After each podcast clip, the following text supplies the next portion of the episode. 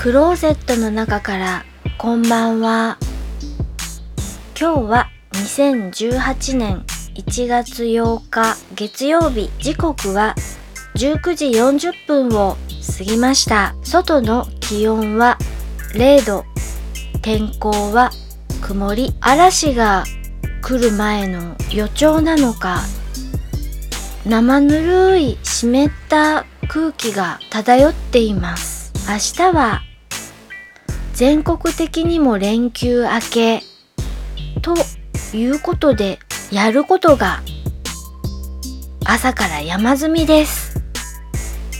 なのでいつもより早起きしようと思ってちょっと早めに夜も行動しています。連休って自分の体は休めるけど連休明け滞っていた仕事が一気にドバッと来る感じで休み明けの体には辛いですよね。でも無理をせずやっていきましょう。聞いていただきありがとうございます。